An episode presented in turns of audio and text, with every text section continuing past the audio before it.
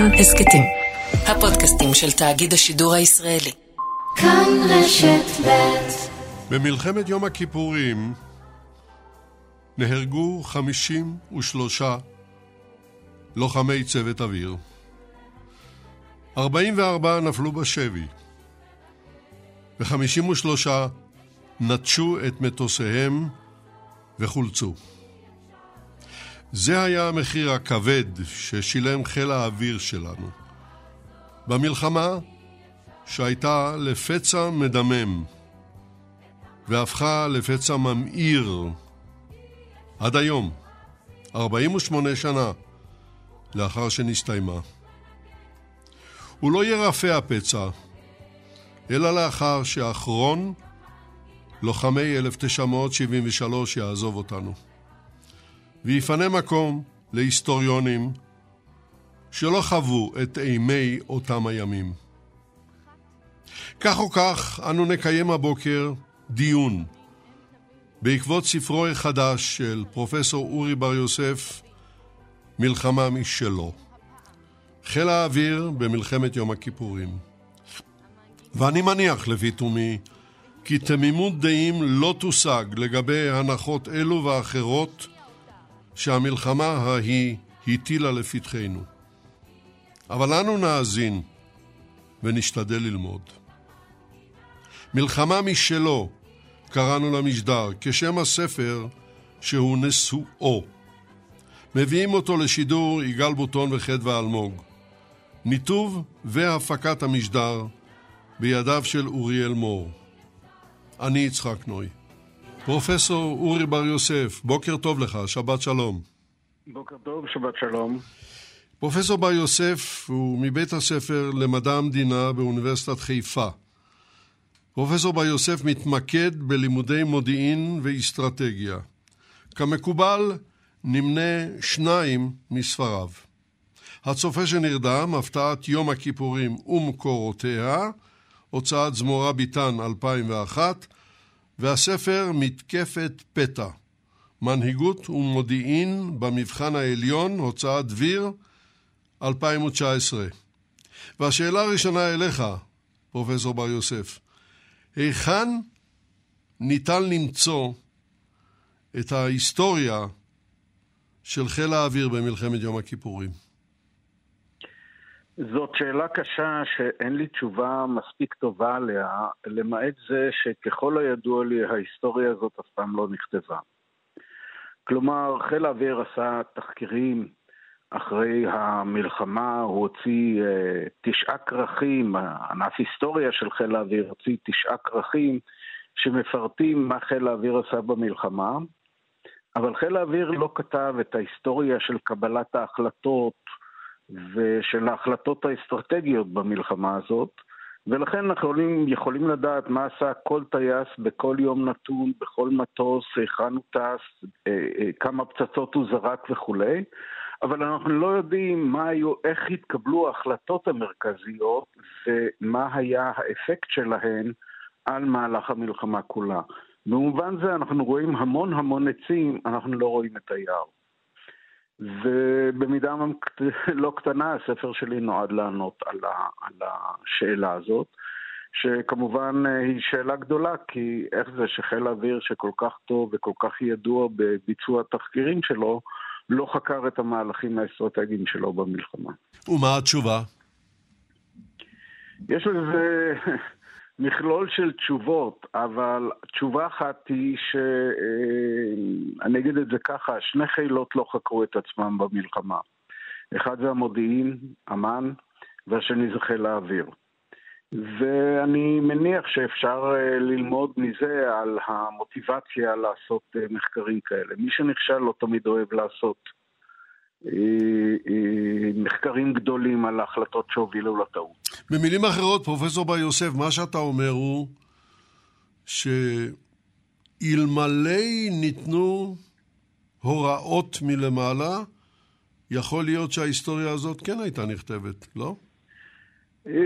בואו נגיד את זה כך, בסיום המלחמה מפקד חיל האוויר בני פלד נתן הוראה חד משמעית שלא עושים איזשהו מחקר חילי על המלחמה נעשה ניסיון אחד או שניים לעשות אה, מחקר בסיסי בבסיס תל נוף, רן פקר, מפקד הבסיס, עשה תחקיר על מה היה בבסיס, התחקיר לא זכה לתפוצה גבוהה ולא היה לו חיקוי בבסיסים אחרים, וענף היסטוריה של חיל האוויר מעולם לא חקר את תהליכי קבלת ההחלטות במלחמה. כן, אז אה, בוא אני עכשיו אציג את ספרך ואתה יישאר איתנו על הקו. אה, אנחנו עוד נחזור אליך. הספר הוא, כפי שהזכרתי, כתב אותו אורי בר יוסף, מלחמה משלו, חיל האוויר במלחמת יום הכיפורים, זה ספר מרתק, אני מעיד עליו אישית, כאן הוא על שולחן המערכת, הוא מחזיק 464 עמודים, מסקנות, סיכומים, הגישה אליו קלה מאוד, מפני שלוח העניינים מנחה אותך היטב, וכל מי שסקרן ורוצה לדעת מה קרה, באמת יכול לגשת לספר הזה, בוודאי בהיעדר ספרים אחרים. אבל כעת אני רוצה לגשת לעד השני שלנו, והוא האלוף גיורא איילנד. אלוף איילנד, בוקר טוב לך, שבת שלום. בוקר טוב. אה, גיורא איילנד, אה, מי שהיה ראש אגף מבצעים בצה"ל בשנים 2000-2003, בואו ונציין אה, את ספרו, נסתפק בספר אחד, לא נרדם בלילות, שבין היתר, בין היתר, מנתח גם את מלחמת יום הכיפורים. והשאלה הראשונה היא אליך, האלוף איילנד, המטכ"ל במלחמת יום כיפור. אני חושב שהמטכ"ל אה, במלחמה הזאת מקבל אה, ציון נכשל גם בהתכוננות למלחמה, גם בהבנה שלו מה נכון לעשות, גם בכלל לאורך התקופה בקבלת ההחלטות שלו, ויותר מזה בהיעדר תהליכים שהביאו לידי מימוש גם את ההחלטות שהתקבלו, גם אגב בנוגע לחיל האוויר, נדון בזה אחר כך. המטכ"ל, או בעיקר הרמטכ"ל, הצטיינו מאוד בהתאוששות ביומיים שלושה הראשונים, הרמטכ"ל גילה מנהיגות וכושר עמידה, והייתי אומר אה, החלטות פיקודיות בהמשך שהלכו והשתפרו ככל שהמלחמה אה, נמשכה. אבל הדברים הראשונים הם בלתי נסלחים לא בגלל השגיאות שנעשו, כי שגיאות אה, תמיד ניתן לעשות ותמיד יקרו, בטח במצב של מלחמה ואי ודאות וכולי. אלא שמה שאפשר לתאר לגבי המטכ"ל זה לא עניין של שגיאות, אלא עניין של בורות וחשיבה שטחית. והדבר הזה מתבטא בשלושה נושאים לפחות. אחד זה הגישה לנושא המודיעין, שהיא חסרה את הרכיב ההכרחי הפילוסופי והייתי אומר שאם ראש אמ"ן באותה תקופה לא היה אלי זעירה, אלא היה אה, אריסטו או סוקרטס, המלחמה לא הייתה פורצת בהפתעה, כי מה שהיה שם הייתה טעות לוגית, ואפשר אולי לדבר על זה בהמשך. הדבר השני זה בורות בכל מה שקשור לתפיסת ההגנה אה, ולהבנה איך נראה קרב ההגנה, ובין היתר בהכרה או בחוסר הכרה של יכולות צה"ל, לרבות של חיל האוויר, גם בזה נדון אני מניח אחר כך. והדבר השלישי, שאולי החמור ביותר, זה העניין של uh, תהליכי הפיקוד בשליטה, או העבודה של מפקדות מהמטכ"ל כלפי מטה, כלפי הפיקודים, ואולי לפעמים גם למטה. Uh, אני אתן שלוש דוגמאות בקצרה. Uh, המלחמה שנפתחה אמנם בהפתעה, אבל לא בהפתעה כזו גדולה, כי החל מיום חמישי כבר הייתה כוננות ג' בצבא, מצאה בבונקר אחד בפיקוד צפון בנפח ברמת הגולן ארבע מפקדות צפופות בחדר אחד ולא מסוגלות לתפקד. מפקדת החטיבה האחראית על רמת הגולן, מפקדת חטיבת הטנקים הסדירה העיקרית של רמת הגולן 188, מפקדת האוגדה, אוגדה 36 של רפול, ומפקדת הפיקוד עם קצין האג"ם אה, אה, אורי שמחוני, שאגב אה, נפטר השבוע. וזה מצב שהוא בלתי מתקבל על הדעת ולא ברור איך הגיעו לזה.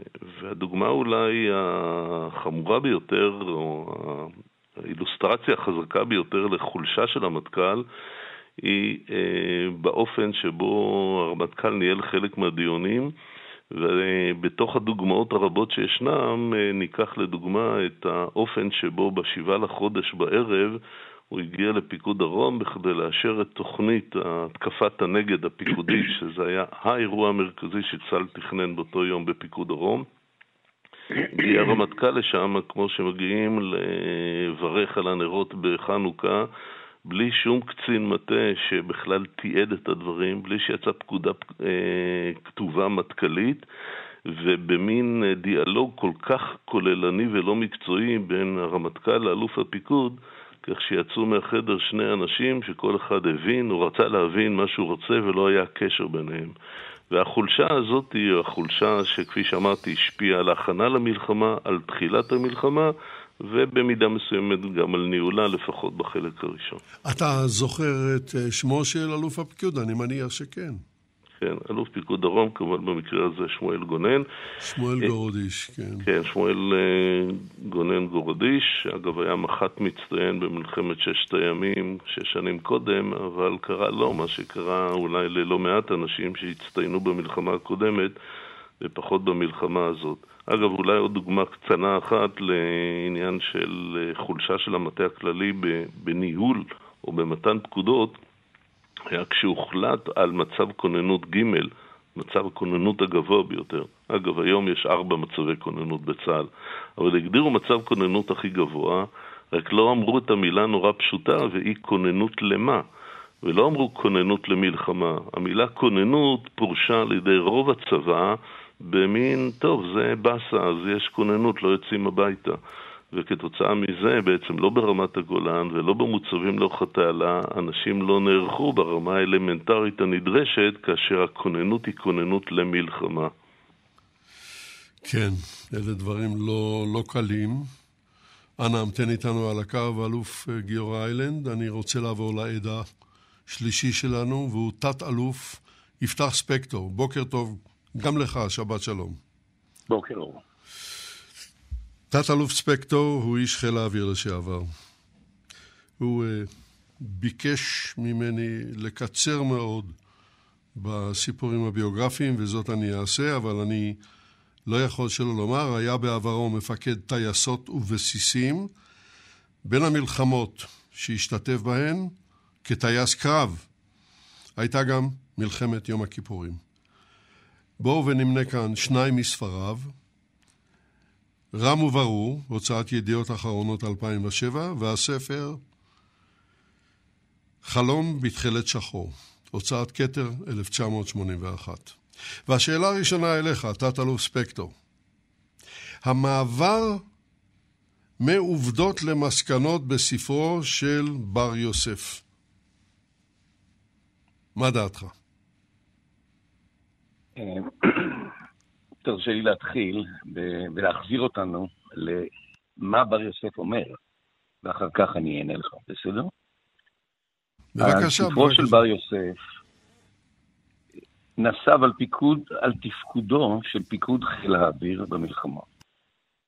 ההכנה, הימים הראשונים, הפסקת הלחימה לעליונות אווירית כנגד מערכי הטק"א, והשקעת הכוח העיקרי בנושאים אחרים כמו תקיפת גשרים ותקיפת שדות תעופה, והחמצת האמנעה על שיירה העיראקית. בר יוסף מעלה במסגרת זאת את חלקו של המפקד בתוצאה, וזה עורר הרבה מאוד אה, התמרמרות אצל אנשים שונים. אה, לפני שאמשיך ואענה לך, אני אגיד שהטיעונים של תנאי לחץ קיצוני בימים הראשונים, או שיש עוד אשמים, אלה טיעונים מקובלים, אבל לא מועילים. עכשיו לגבי עובדות ומסקנות. יש ויכוחים, אה, או נגיד אחרת, היסטוריה בונים מעובדות שצריך להוכיח אותן, מה היה, ואחר כך ממסקנות. בשני המקרים יש ויכוחים היום בין יוצאי חיל האוויר מחבריי ומפקדיי, שמתווכחים קצת פחות על העובדות, אף כי מעלים טיעונים כמו זה לא בדיוק, אני הייתי שם וראיתי משהו אחר, ולגבי המסקנות יש ויכוחים יותר גדולים. אני פה אגיד לך את דעתי. באשר לעובדות, האמת היא בעייתית במצבים אה, מורכבים כמו של המלחמה, ואני מאמין יותר להיסטוריון, אשר אסף חומר בשקדנות מזוויות רבות וביצע בדיקה צולבת ופורנזית על מה שהתרחש, מאשר לזיכרונות שלי או של חבריי האישיים, מפני שזיכרון, הייתי שם, זה, טוב, איפה היית? בתא טייס מסוים, בחדר כלשהו, התמונה היא תמיד חלקית, ותמיד יש לה הטיה רגשית. אשר למסקנות, גם פה יש שאלת הטיה, למי יש אינטרס. והוויכוח הופך להיות בין רגשי לבין רציונלי, ושוב אני מאמין יותר להיסטוריון מאשר לעצמי ולחבריי, במיוחד כשמדברים על הצלחות. על כישלונות אני די מאמין לאנשים שזוכרים כישלונות. על הצלחות יש הוכחות רבות בהיסטוריה שאתה מוכרח לבדוק היטב מה היה שם. וזה מהות הוויכוח סביב ספרו של בר יוסף. אני אסיים רק בהערה. בר יוסף הוא גם חברי, וגם משתתף בהנחייתי בעבודת דוקטורט שאני כותב כעת. אני את ספרו מכיר היטב. כן. טוב, שמענו גם את דעתו של תת-אלוף יפתח ספקטור. אני חוזר אליך, פרופסור בר יוסף. אה, בהמשך לדברים ששמענו, בהמשך לדברים, בואו ונשמע, כדי שנבין במה מדובר, בכלה של החתונה הזאת. מהי תמצית ספרך? האם תוכל לעשות את זה בכמה משפטים? אני אשתדל. כדי לעשות את זה בכמה משפטים, אני הייתי משתמש בהבחנה בין אסטרטגיה לטקטיקה. אסטרטגיה היא לעשות את הדבר נכון, טקטיקה היא לעשות אותו נכון. ולאורך רוב המלחמה חיל האוויר עשה נכון, אבל לא תמיד את הדברים הנכונים, בהרבה מקרים לא את הדברים הנכונים. ולכן שורש הבעיה לא היה בביצועי הטייסים והטייסות וכל שאר מרכיבי החיל. אלה היו מצוינים. שורש הבעיה היה בהחלטות האסטרטגיות. ובמילים של הרמטכ"ל עצמו, של דוד אלעזר, שהוא אומר את זה למפקד חיל האוויר, ההחלטות, מה שחיל האוויר עושה, לא עולה בקנה אחד עם המאמץ המרכזי של צה"ל, או בהרבה מקרים לא עולה בקנה אחד עם המאמץ המרכזי של צה"ל. המלחמה הייתה יבשתית, מה שצה"ל היה צריך יותר מכל דבר אחר זה סיוע אווירי מסיבי. ולאורך רוב המלחמה הוא לא קיבל את זה, לא קיבלו את הסיוע שציפו לו, בעיקר מכיוון שחיל האוויר לא חיסל את צוללות טילי הקרקע אוויר ולא השיג עליונות אווירית מעל קווי החזית, ולכן הוא לא היה יכול לפעול באופן חופשי. והדיכוטומיה הזאת בין צה"ל היבשתי לחיל האוויר באה לידי ביטוי בכותרת הספר. היו כאלה שחשבו שהתכוונתי לבני פלד, אבל מלחמה משלו לא מתייחס אליו. אלא מתייחס לזה שחיל האוויר כולו ניהל מלחמה ביום הכיפורים שהייתה מנותקת במידה רבה מקרבות היבשה, והתהליך שהביא לכך שחיל האוויר היה מנותק, מה שאנחנו לפעמים קוראים צבא זר אך מאוד ידידותי, שחיל האוויר היה מנותק מכוחות היבשה, זה תהליך שהחל עוד 20 שנה לפני שהמלחמה פרצה, כשבני פלד עוד היה טייס צעיר יחסית. ובכל זאת אי אפשר גם לנתק את אחריותו של בני פלד כמפקד חיל האוויר במלחמה עצמה, הוא לא השכיל למצות את היכולות של החיל בצורה יעילה לטובת קרבות היבשה, וכאן יש לו גם אחריות אישית כמובן. אתה בספר אה, מאוד זהיר, ואתה מחלק מחמאות לבני פלד, זיכרונו לברכה. אה, כאינטלקטואל ממדרגה ראשונה, אבל אם אתה משווה בין שתי דמויות, בין בלי פלד, בספר שלך, לבין אה, מרדכי הוד, גם הוא שוכן עפר, שלא היה אינטלקטואל, אבל היה אדם שידע לקבל החלטות והיה ביצועיסט ממדרגה עליונה, מה שבני פלד לא היה, הדמות של בני פלד אה, מצטמצמת, הלא כן? דני פלד אה, לא היה איש מבצעים. הוא ידע לבנות כוח, היה לו, הוא היה טכנולוג ממדרגה ראשונה, הוא אף פעם לא היה ראש מחלקת מבצעים. בתא השליטה, תא הרמשל"ט, מה שנקרא, בחיל האוויר, במלחמה יושבים שלושה אנשים. יושב בני פלד, יושב רפי הרלב, שהיה ראש מודיעין האוויר, והיה כבר רמ"ח מבצעים, ראש מחלקת מבצעים, ויושב גיורא פורמן שהוא עצמו ראש מחלקת המבצעים במלחמה. ולשניהם יש יותר ניסיון בעצם מאשר לבני פלד בתחום המבצעים, ובכל זאת דעתם אה, לא תמיד נשמעת, הוא מאוד אה, נחרץ אה, בדעותיו, מאוד נחרץ בעמדותיו. ולפחות בתחילת המלחמה אתה רואה גם כיצד חוסר הניסיון שלו בתחום המבצעים משליך על החלטות, זה בא לידי ביטוי במיוחד בשתי החלטות שהוא מקבל באחת אה, אה, שעה וחצי לפני פרוץ המלחמה להחליף חימוש לכל מטוסי חיל האוויר, כשלא היה בזה צורך, כשהמועד הוא מאוד רגיש וכולם מסביבו מרימים גבה סביב ההחלטה הזאת. והחלטה שנייה, ש, שקשה עוד יותר להבין אותה, זה להרים את כל חיל האוויר לאוויר כש, כשנודע על זה שהמלחמה מתחילה, וזה בניגוד גמור לכל התוכניות שאמרו, יש לנו 70 מטוסי יירוט שמוכנים ליירוט, בואו נרים אותם כדי שהם יפגשו את מטוסי האויב, ולא מטוסים עמוסי פצצות שלא יכולים לעשות את זה.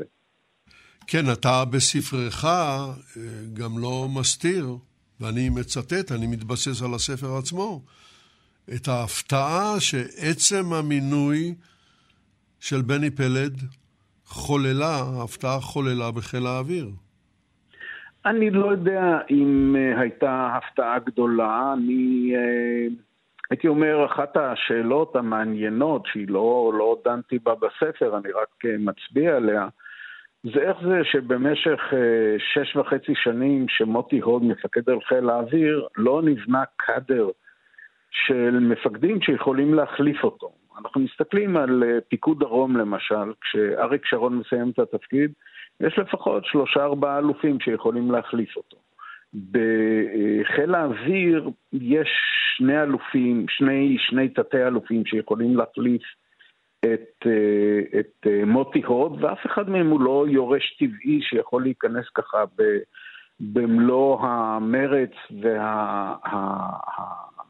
והניסיון והמעמד לנעליים הדי גדולות שמוטי הוד אה, השאיר אחריו. זה שאלה, לא הייתי אומר שיש פה ממד של הפתעה, יש פה אני חושב במלחמה עצמה מתברר שאולי ההחלטה הזאת לא הייתה כל כך נכונה, גם דיין נותן לזה ביטוי בהזדמנות כזו או אחרת. טוב, אה, בואו בוא, המשך להיות איתנו על הקו, כי אני רוצה עכשיו לעבור לאלוף גיורא איילנד, אה, להמשיך את הסיפור שהתחלת בו כשדיברת בפעם הקודמת על הנתק שבין המטכ"ל לחיל האוויר. אז uh, את הנושא הזה אני חושב שהכרתי היטב, uh, לא בזמן אמיתי, בזמן אמיתי במלחמה הייתי קצין צעיר בגדוד צנחנים, אבל כשנעשיתי ראש חטיבת מבצעים במטכ"ל, חקרתי ככל שיכולתי את uh, מלחמת יום כיפור, גם עם היסטוריונים שכתבו אז ספרים על המטכ"ל במלחמה. ובמובן הזה הספר של אורי בהחלט משלים לי את התמונה מהזווית של חיל האוויר. כי אחד ה... דברים שדי היו ברורים, אה, אני אומר מבחינתי עוד לפני הספר, והתחזקו אחרי שקראתי אותו, זה כמה אה, מצד אחד חיל האוויר הוא כל כך חשוב לצה"ל בכל סוג של מלחמה, ודאי במלחמה כזאת, ומצד שני, כמה המטכ"ל לא ידע לא לנצל אותו, לא להבין אותו וגם לא לשלוט בו. ולמעשה זה התבטא בשני דברים. האחד, המטכ"ל לא הכיר את יכולות חיל האוויר. אני אומר המטכ"ל זה לא רק הרמטכ"ל ולא רק הקצינים הבכירים שלו, אלא שוב, אני אומר מטכ"ל ואלופי פיקוד, ואתה לא יכול להפעיל חיל האוויר ביעילות אם אתה לא מכיר את יכולותיו ומגבלותיו. אתה צריך להבין כמטכ"ל מה המשמעות למשל של שינוי משימה או שינוי חימוש. אתה צריך להבין היטב היטב את היכולת הפעולה או פרופיל הפעולה במצב של יש תק"א או אין תק"א אל האויב. אתה צריך להבין במידה רבה מאוד את רמת הדיוק האפשרית של החימוש ולא לצפות לדברים שהם בלתי אפשריים. למשל חיל האוויר במלחמת יום כיפור, אגב, בניגוד להיום, לא מסוגל לפגוע בצורה מדויקת במטרות נקודה כמו טנקים או ארטילריה ואפילו לא בגשרים. והמטכ"ל חי באיזשהו מין מצב שיש איזשהו חיל אוויר כל יכול כזה מצד אחד. ומצד שני, ולא באופן שהוא סותר אותו, תחושת הביטחון הגבוהה ביבשה, שוב, בעיקר בפיקוד דרום, כך שאנחנו נחזור על מלחמת ששת הימים ונוכל לנפנף את המצרים, ואם המצרים יעזו לחצות את התעלה, אנחנו נעיף אותם בקלות בחזרה. גם אמרה, אני לא בדיוק צריכה את חיל האוויר, כי אנחנו נסתדר לבד. אז במובן הזה נוצר פה נתק. הנתק היותר משמעותי קשור לתהליכים. ונדבר על זה אולי אחר כך, כי אני חושב שצה"ל למד מהעניין הזה בתהליכים שאני הכרתי כשהייתי, שוב, רח"ט מבצעים לפני כ-25 שנה, ואני מניח שמאז זה השתפר. מהו התהליך שקורה שבסופו של דבר מבטיח שמצד אחד למפקד חיל האוויר יש חופש מאוד גדול להחליט בתוך החיל איזה טייסת עושה מה ואיזה מטוסים ובחירה של הרבה מאוד החלטות טקטיות, בדיוק כמו שאורי אומר, איך לעשות ומצד שני, השאלה של מה לעשות, מה סדר העדיפות, צריכה להישלט בצורה הרבה הרבה יותר חזקה על ידי המטכ"ל. זה לא קרה במלחמה, ופה באמת בספר אנחנו קוראים לא פעם על קווים מקבילים. נפגשים מפקד חיל האוויר והרמטכ"ל, לכאורה שניהם מדברים עברית, יושבים במרחק שני מטר אחד מהשני, אבל יוצאים מהחדר ומפקד חיל האוויר מבין או רוצה להבין דבר אחד והרמטכ"ל חי באשליה שהולך להיות דבר אחר וזה דבר שהוא נורא באופן שהוא קרה ואני חושב שזה מומחש בספר באופן שקשה להתווכח איתו. כן, זה נכון. התחושה היא קשה מאוד וחלק מהדיאלוגים גם הם לא, לא קלים. אני חוזר אליך, תת-אלוף יפתח ספקטור. וזה בדיוק המקום אה, לדבר על, על ניתוח רציונלי בהשוואה לניתוח רגשי. בדיוק זה המקום לדבר עליו. מה דעתך? תראו, אנחנו פה שקענו גם בדיון הזה לנושא ההשתתפות בין חיל האוויר, או השתתפותו של חיל האוויר בלוחמת היבשה. לפני שמגיעים לזה, צריך להדגיש שחיל האוויר הוא חיל רב-משימתי, וזה שונה מאוד מחילות היבשה. הן ברמה הכללית של החיל, יש לו הרבה משימות. והן ברמה של היחידה. היחידה של היבשה, כשהיא נכנסה למקום מסוים, היא שם. חיל האוויר מתרוצץ ומבצע הרבה דברים. כדאי להזכיר שחיל האוויר אחראי על למשל, אה, סיוע לכוחות היבשה עם הליקופטרים, או עם מטוסי תובלה. חיל האוויר מביא מודיעין. חיל האוויר הולך למרחקים עמוקים שהיבשה לא ערה להם, אפילו לא מעורבת בהם, ותוקף שם מטרות וחוזר, וחיל האוויר מסייע לכוחות היבשה באש בקו. עכשיו נגיע לעניין הסיוע, שמאוד מטריד את כוחות היבשה, ופה גם כן כדאי להוסיף קצת אינפורמציה. הנושא הזה לא נחקר כראוי. העובדה היא שחיל האוויר ביצע במלחמה 5,000 גיחות של סיוע התקפי בחזיתות. זה רוב הגיחות. הוא איבד בתהליך 27 מטוסים.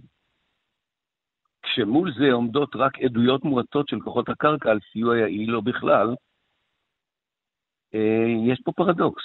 לאן נעלמו ה-5,000 גיחות, או עשרת אלפים טון פצצות, וזה שווה מחקר מיוחד, שלא יסתפק בדיבור עם עצמנו, היבשה נגדנו, כן עשית, לא עשית. ואני חשבתי לשאול את הערבים מה הם ראו, ומסתבר שהם ראו כמה דברים.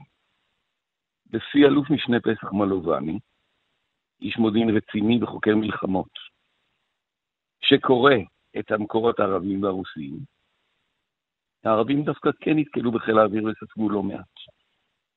חיל האוויר חיסל מבצע קומנדו מוסק מצרי עם פתיחת המלחמה בסיני.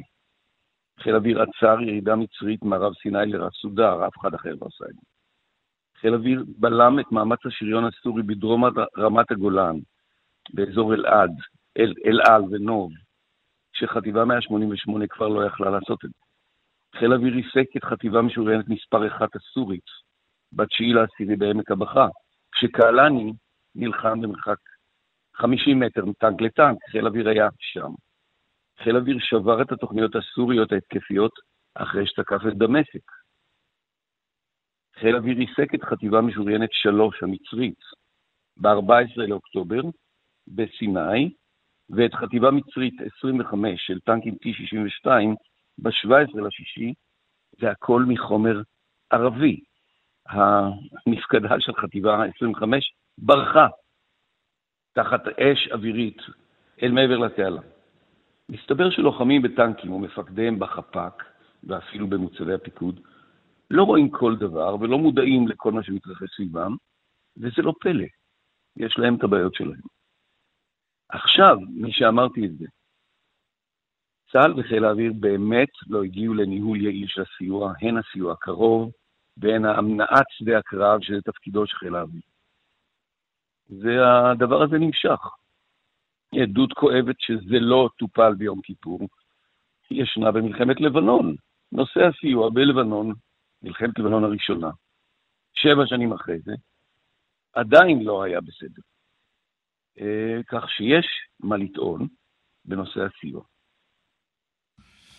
כן, זה, זה מביא אותנו, פרופסור אורי בר יוסף, לשאלה המיידית, מה, מה היא, אה, הייתה לפחות, מידת הכפיפות של חיל האוויר לרמטכ"ל, אני מדבר על הרמטכ"ל, במלחמת יום כיפור. הכפיפות הפורמלית היא ברורה לחלוטין, הרמטכ"ל הוא המפקד העליון של הצבא. אבל זה לא ברור בפועל, מתוך מה שמתנהל. בפועל, אה, מפקד חיל האוויר לא תמיד, אה, בלשון המעטה, אה, מבצע את מה ש, שנדרש ממנו. ויש לזה כל מיני ביטויים, בעיניי החל ב- לפני המלחמה שהרמטכ"ל, כאשר מתברר לרמטכ"ל בערך בשמונה וחצי בבוקר של השישי באוקטובר, שלא יהיה אישור מדיני לבצע מתקפה מקדימה, הוא נותן למפקד חיל האוויר הוראה להכין מתקפה מקבילה. כלומר, כאשר הערבים מתחילים לירות, חיל האוויר מתרומם ועושה את מה שהוא התכוון לעשות במתקפה המקדימה, שזה לתקוף את בסיסי חיל האוויר הסורי ולהשמיד אותו. מה שנקרא נגיחה י"א. ומפקד חיל האוויר מסביר לו שהוא מוכרח לקבל פקודה עד שעה שלוש אחרי הצהריים וכולי, והדבר ברור. ואז ב-12 וחצי מפקד חיל האוויר נותן הוראה להתחיל להחליף את החימוש, והמשמעות של זה היא שכבר אי אפשר לעשות מתקפה מקדימה, או מתקפה מקבילה. זה מתחיל בזה, זה נמשך בכל מיני דברים אחרים. אה, מגיע לשיאו אולי ב-18 באוקטובר, אה, כאשר המלחמה מתנהלת כולה בגזרה המרכזית, שם יש את הצליחה, קרבות קשים בצורה בלתי רגילה, וחיל האוויר הולך להתמודד בפעם הראשונה עם אה, סוללות טילי הקרקע האוויר כדי להשיג עליונות האווירית מעל שדה הקרב. ואיפה הוא תוקף את סוללות טילי הקרקע האוויר? בקנטרה, לא באיסמעיליה, ועל זה, ו, והוא מותיר את, uh, הוא, הוא, הוא לא משיג את העליונות האווירית, כי הוא לא תוקף את הסוללות בישמעאליה, והוא לא יכול לסייע למבצע הצליחה ואחר כך לתחילת התנועה של כוחות צה"ל בצד המערבי של התעלה. שאלה, שאלת ביניים, כן, שאלת ביניים קצרה מאוד, פרופסור בר יוסף. אה, מפקד חיל האוויר, בני פלד במקרה הזה, נעזוב רגע את הרמטכ"ל, מה שהיה בינם היה בינם. במפקדת חיל האוויר, לא מתייעץ עם אף אחד? אמ, מה שאנחנו יודעים על זה הוא לא הרבה, כי הכרכים של חיל האוויר שנוגעים להתייעצויות האלה, לדיונים האלה, עוד לא, עוד לא נפתחו. יש לנו עדויות, למשל, של רן פקר, שהיה מפקד בסיס תל נוף, תפקד טוב מאוד במלחמה. הוא כתב את זיכרונותיו, בזיכרונות הוא כותב שכל ערב ישבנו עם מפקד חיל האוויר, אבל הוא לא היה מוכן לשמוע. הוא לא היה מוכן לשמוע למה שיש להגיד, ואנשים סתמו את הפה. אמ, אני לא יודע עד כמה העדות הזאת היא באמת אה, אה, נכונה, כאמור לא, לא, לא ראיתי את הפרוטוקולים אז אני לא יכול להסתמך על עדויות מהסוג הזה בלבד, אבל אני מניח שהיא אינדיקטיבית. עם אנשים שישבו על יד רמ"ח המבצעים, גיורא פורמן שהתנגד פעם אחר פעם להחלטות של בני פלד והתווכח איתו, הוחלף על ידו תוך כדי המלחמה ונשלח לבצע תפקיד אחר. זאת אומרת, אלה אינדיקציות לזה שבני פלד לא קיים דיונים פתוחים שבהם הוא ידע להאזין למה שאומרים אחרים. בהחלט יכול להיות גם שלא לא נאמרו לו דברים מי יודע מה אחרים, אני לא יודע, אבל אין לנו מושג על זה. אני רוצה להדגיש כאן, ב-12 באוקטובר יושב הרמטכ"ל והוא צריך לקבל החלטה בלתי רגילה, שנובעת, דרך אגב, ממעשה הונאה במפורש של בני פלד, שמנסה ללחוץ עליו באמצעות אה, אה, סיפורים על כך שחיל האוויר מתקרב לקו האדום שלו ועוד מעט לא יוכל לסייע למבצע צליחה. בני פלד רוצה שצה"ל היבשתי יבצע צליחה מהר ככל האפשר. והרמטכ"ל יושב והוא צריך להחליט מה לעשות עכשיו שחיל האוויר מתקרב לקו האדום והוא מקיים דיון בחדר שלו. והוא מסביר למה לדעתו צריך עכשיו לעשות הפסקת אש. הוא מסביר את זה ואז אחרים מצטרפים לדיון ואומרים גם כן מדוע לדעתם צריך לעשות הפסקת אש. וכאן דדו, ובעיניי זה מופת לאחד שיודע לקבל, לנהל דיונים, אומר אל תסבירו לי למה אני צודק, תסבירו לי למה אני טועה. הוא רוצה לשמוע דעות נגדיות. בני פלד לא היה כזה, לא התקשה לשמוע דעות נגדיות, וחלק מהטעויות של חיל האוויר נובעות בדיוק מזה. ואני רוצה בכל זאת להדגיש עוד דבר אחד שאולי לא בא לידי ביטוי מספיק ברור. מה זה סיוע של חיל האוויר? אני לא מדבר על השמיני באוקטובר, שמתקפות הנגד בתעלה לא קיבלו, שתי מתקפות נגד, לא קיבלו שום סיוע אווירי למרות ההבטחה של בני פלד לילה קודם שהוא ייתן סיוע מסיבי. אבל נדבר על קרב הצליחה, שהוא הקרב הקשה ביותר, הרב האבדות ביותר, המסובך ביותר, זה שמכריע את גורל המלחמה. קרב הצליחה מתנהל כמעט ללא שום סיוע אווירי. קרב הצליחה, לפני קרב הצליחה היית מצפה שחיל האוויר יבצע שם ריכוך אדיר. עכשיו הרמטכ"ל, לפני המלחמה, בשנים לפני המלחמה, אומר, אנחנו לא נלך יותר לקרבות הבקעה כמו קרב רפיח במלחמת ששת הימים. כי במלחמה הבאה חיל האוויר יבצע ריכוך אדיר לפני קרב כזה, והתוצאה תהיה שיהיה, לא בהכרח הצד השני יתמוטט, אבל הקרבות יהיו יותר קלים. כאן יש לנו בדיוק את הקרב שעליו דיבר הרמטכ"ל, חיל האוויר היה צריך לבצע ריכוך אדיר, הוא לא מבצע את הריכוך הזה. במקום לתקוף את, את החווה הסינית, הוא תוקף את טנטה בשדה תעופה טנטה ב, ב, במצרים, בקרב קשה ואכזרי וטראומטי, פעמיים הוא תוקף אותו, אבל אין לזה שום השלכות על מה שקורה במאמץ העיקרי של צה"ל. וזה אה, אה, שורש הבעיה בעיניי. אלוף אה, איילנד, קודם כל תודה, פרופסור בר יוסף. המשך להיות איתנו, אלוף גיורא איילנד. אם אנחנו נחבר את כל הדברים, מהי תמונת העל שאתה רואה אותה כיום, אחרי כל הניסיון שיש לך, בחולשות או החולשות שנתגלו בחיל האוויר? באמת, לא סתם עיקרון מלחמה מספר 2 הוא מיצוי הכוח. ומיצוי הכוח באמת אומר האם אתה עושה עם מה שיש לך את הטוב ביותר. ואני מסכים עם המסקנה המרכזית אולי של הספר, שמיצוי הכוח לא היה במיטבו, ומיצוי הכוח הוא באמת לא נמדד לא בתשומות, לא בכמה תקפנו ולא בכמה חימוש, אלא בהשפעה.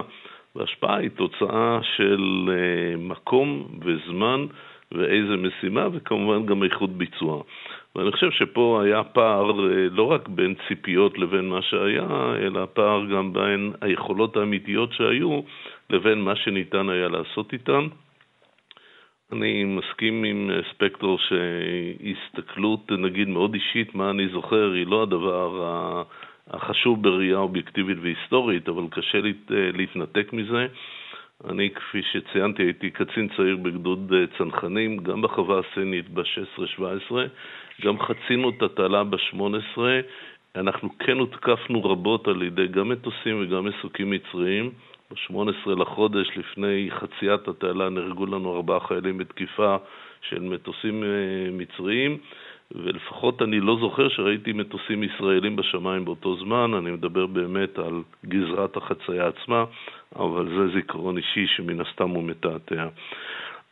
אני חושב שצה"ל למד מהמלחמה הזאת, אם כי אולי בתהליך איטי ולא שיטתי, בעיקר כיצד מטכ"ל יכול וצריך לנהל גם דיאלוג וגם לשלוט בחיל האוויר, ואני חושב שהדברים האלה השתפרו בשלושה תחומים. דבר אחד הוא, אם תרצו, הפרוצדורה של אה, קביעה מה חיל האוויר עושה ליום המחרת. והקביעה הזאת, יש בה שלושה אה, מופעים שכמובן הכל במלחמה אמיתית יכולה להשתבש, אבל לפחות בתרגילים מאוד מקפידים עליה. אחד, שיש אישור תוכניות רמטכ"ל כללי ב-4 וחצי אחרי צהריים, שמסתיים עד שעה 6, אמור לאפשר לחיל האוויר לתכנן כמו שצריך את ה-24 אה, שעות הבאות. בגמר האישור תוכניות רמטכ"ל, אני אומר את זה לפחות מזיכרוני, הייתי יושב לבד עם רמ"ח מבצעים אה, חיל האוויר עוד עשר דקות בארבע עיניים, בכדי לוודא שמה שאני מבין ומה שהוא מבין זה אותו דבר. ובערך שעתיים אחר כך הרמטכ"ל אישית עושה אישור תוכניות לחיל האוויר. עכשיו שוב, אישור תוכניות לא מתבטא באיזה מטוסים יעשו מה, אבל כן בהקצאת המשימות של חיל האוויר במספרים, במספרי מטוסים או במספרי גיחות, כי באמת לחיל האוויר יש מגוון משימות עצום, ובאמת אה, לא צריך לשכוח, אה, חיל האוויר המשימה הראשונה באמת היא הגנת שמי המדינה, והוא עשה את זה בהצלחה במלחמת יום כיפור, ובמידה מסוימת גם את, ה, אה, את המשימה של מניעה מהאויב מלפגוע במהלכים היבשתיים שלנו, מניעה מהאויב האווירי, מחילות האוויר, גם את זה הוא עשה בהצלחה. אבל הקביעה שבסופו של דבר מה חיל האוויר עושה למחרת בגלל החשיבות של העניין, הרמטכ"ל פה יורד לפרטים, ובאישור תוכניות אה, כבר לא יכול לקרות, לפחות באופן תיאורטי, מה שראינו במלחמה. אז זה דבר אחד. הדבר השני שהיה בו נתק גדול במלחמת יום כיפור זה מה שנקרא מודיעין כחול, מודיעין ירוק. מה המודיעין היבשתי יודע מה המודיעין האווירי והאם מייצרים ביחד תמונה אחת. יש היום, שוב, גם פרוצדורות וגם אה, ארגונים, או תתי ארגונים בתוך חיל האוויר, שיושבים שם אנשים אה, אמ"ן, כי אם מדובר על צורך בהמנעה של דיוויזיות מהעומק, סוריות, עיראקיות או מצריות, אז אתה רוצה את המידע המודיעיני המיטבי, גם שבחלקו מקורו יבשתי וגם עם מודיעין אוויר, על מנת להסכים ביחד על תמונת מצב, בטח בגזרות האלה. והדבר השלישי, ואולי החשוב ביותר, מאוד מחודד היום מה אה, סמכות מפקד חיל האוויר ומה סמכות אה, אלוף פיקוד בהפעלת אה, כוחות האוויר בגזרתו. מילים אחרות, מרכיב ההשתתפות, שזה אומר מה חיל האוויר עושה בגזרה שהיא באחריות אלוף הפיקוד, אז הקצאת המטוסים, כמה מטוסים יוקצו לפיקוד צפון או לפיקוד דרום, נגיד, היא נעשית על ידי המטכ"ל. למשימה הזאת, אבל סדר עדיפות של קביעת המטרות נעשה מהמשל"ק הפיקודי, הוא לא נעשה על ידי מפקד חיל האוויר. ואם אני משתמש בדוגמה של אורי על מה פתאום תקפו בקנטרה כאשר הגזרה החשובה היא אסמאעיליה, תאורטית היום זה לא יכול לקרות, או אם זה יקרה זה בגלל שאלוף הפיקוד לא קבע נכון איפה לתקוף, וזה לא באחריות חיל האוויר, ומהבחינה הזאת, לפחות שלושת הדברים האלה, יש עוד הרבה דברים אחרים, אני חושב שהם השתפרו, והם באים לידי ביטוי, ב, הייתי אומר, בנהלים ובפקודות די מסודרות. כן, אני חייב לומר לכם, לתימהוני,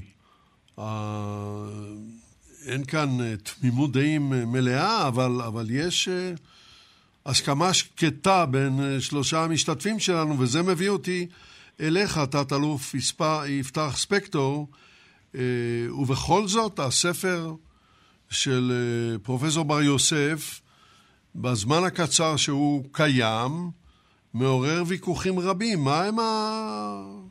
להערכתך, איך אתה מסכם את הוויכוחים האלה בעקבות הספר?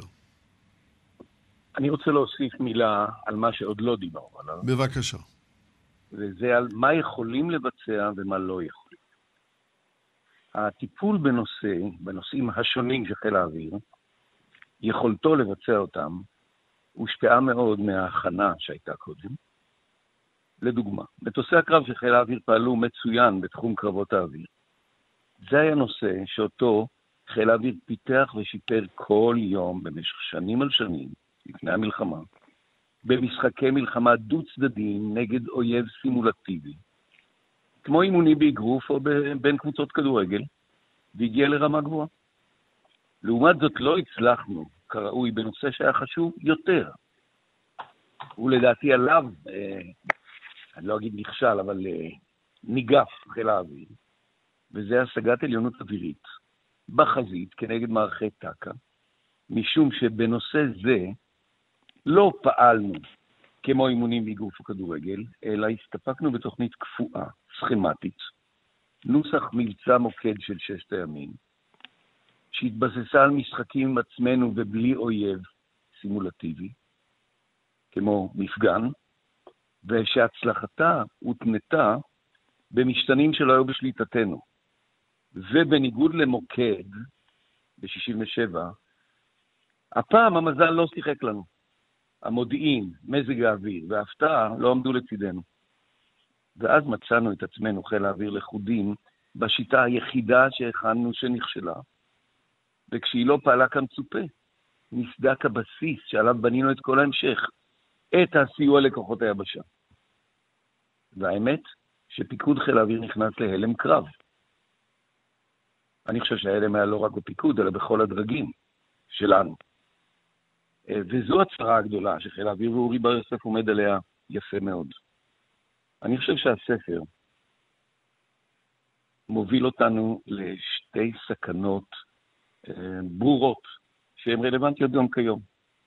אחת, השגיאה שבהסתמכות על פתרון יחיד, ופה אני אה, בסוגריים אגיד, בימינו זה לא תוכנית קפואה נגד טילים, בימינו זה לדעתי ההסתמכות ההולכת ועולה על טכנולוגיות שהן לא בלעדיות לנו, לא אה, כיפת ברזל, לא אה, ל"א ולא סייבר, אנחנו לא היחידים שיודעים ויכולים לפתח, ואתה לא יודע מה מפתחים בצד השני עד הסוף. מלחמה היא אם אי-ודאות. ומי שבונה הכל על רגל אחת, על תוכנית שתצליח, עלול למצוא את עצמו אה, המום, ולכן יש לפתח כושר, פרט לתוכניות, כושר התאוששות במקרה כישלון ומהר. והנקודה השנייה היא, על מה בנוי כושר ההתאוששות? על הבנת המתרחש וביצוע תיקונים מהירים, וזה בנוי על תרבות פנימית של הקבוצה הלוחמת.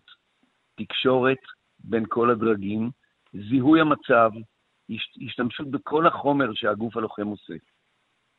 תחקיר אמיתי, נכונות לקלוט, להסיק מסקנות ולבצע שינויים. מהשגיאות וההתמודדות איתם צומח היום של המחר. ולכן מאוד מטריד אותי ההתנגדות לספר של אורי בר יוסף, שמעמיד בפני חיל האוויר מראה על שגיאותיו, זה אנטי תרבות חיל אוויר, זה אנטי תחקיר אמיתי, זה אנטי תקשורת, התופעה הזאת שהופיעה אצל קציני מילואים בכירים, חבריי ומפקדיי, אני מאוד מקווה שהיא לא תזלוג ולא נמצאת בחיל האוויר הלוחם של היום.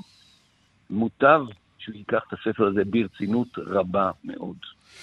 כן, אנחנו היינו מקשיבים לך עוד ועוד ועוד, אה, תת-אלוף אה, ספקטור, אבל אה, השעון עושה בנו שמות, כרגיל, ואנחנו בשלב השאלה הזהה. והשאלה, אתה תהיה הראשון. בבקשה. מה היית מבקש שהמאזינים ילמדו מן השידור הזה? הייתי מבקש שהמאזינים ילמדו ששגיאות אינן חרפה. מותר וצריך לדבר עליהן, ארגון צריך להכיר בשגיאותיו, כי זהו התנאי ההכרחי לביצוע תיקונים ושרידה. תודה רבה לתת-אלוף יפתח ספקטור. אלוף גיורא איילנד, מה אתה היית מבקש שהמאזינים ילמדו מן השידור? הייתי מדגיש שני דברים. אחד, כמו קודמית, העניין של החשיבה הביקורתית שלא הייתה קיימת מספיק בצבא, בטח ערב מלחמת יום כיפור, ולמעשה סירסה מלמעלה למטה כל אה, אה, הטלת ספק באיזשהו דבר. והדבר השני, שנדע לעשות הבחנה מאוד חדה בין שני דברים. בין שגיאות שהן כאמור דבר שקורה ויקרה במלחמה והן ודאי לא חרפה, לבין דבר אחר שהוא בורות, דהיינו אי ידיעה של דברים שאתה אמור לדעת אותם ושאין אה, למעשה מחילה לעובדה שלא הכרת, לא ידעת ולא היית מקצועי בהבנת התחום שעליו יש לך אחריות מקצועית. אני אומר את זה בעיקר בראיית המטכ"ל, את אי הכרת חיל האוויר, כמו אי הכרת הרבה מאוד יכולות אחרות של צה"ל. תודה רבה גם לך, אלוף גיורא איילנד. המילה האחרונה שלך, פרופסור אורי בר יוסף. כן, אה, מלחמת יום כיפור הייתה מלחמה קשה. ונעשו בה טעויות שמחירן היה מאוד יקר. המלחמה הבאה, שהיא מה שמעניין אותנו בעצם, תהיה כנראה שונה לגמרי, קשה לא פחות, אולי אפילו יותר. ולכן המסקנה שלי היא שהכרחי ללמוד את הטעויות שנעשו אז, כדי שלא נחזור עליהן פעם נוספת. כן, תודה רבה. תודה רבה. גם לך, פרופסור אורי בר יוסף, תודה לשלושתכם. עד כאן לבוקר זה. מלחמה משלו. על חיל האוויר שלנו במלחמת יום כיפור. המשדר הותיר מאחוריו שאלות רבות, אבל זמננו תם. התגובות בו יבואו, אני בטוח, על חלקן נדבר. מלחמה משלו, הביאו לשידור יגאל בוטון וחדווה אלמוג. ניתוב והפקה, אריאל מור. אני יצחק נוי. כאן לעוד שעה של עיתונים מן העולם. היו עמנו וזכרו, אתם מוזמנים להאזין להסכת עולמי בו תוכלו לשמוע את התוכניות התיעודיות שלנו באתר ובאפליקציית כאן, באפליקציות ההסכתים השונות וגם בספוטיפיי.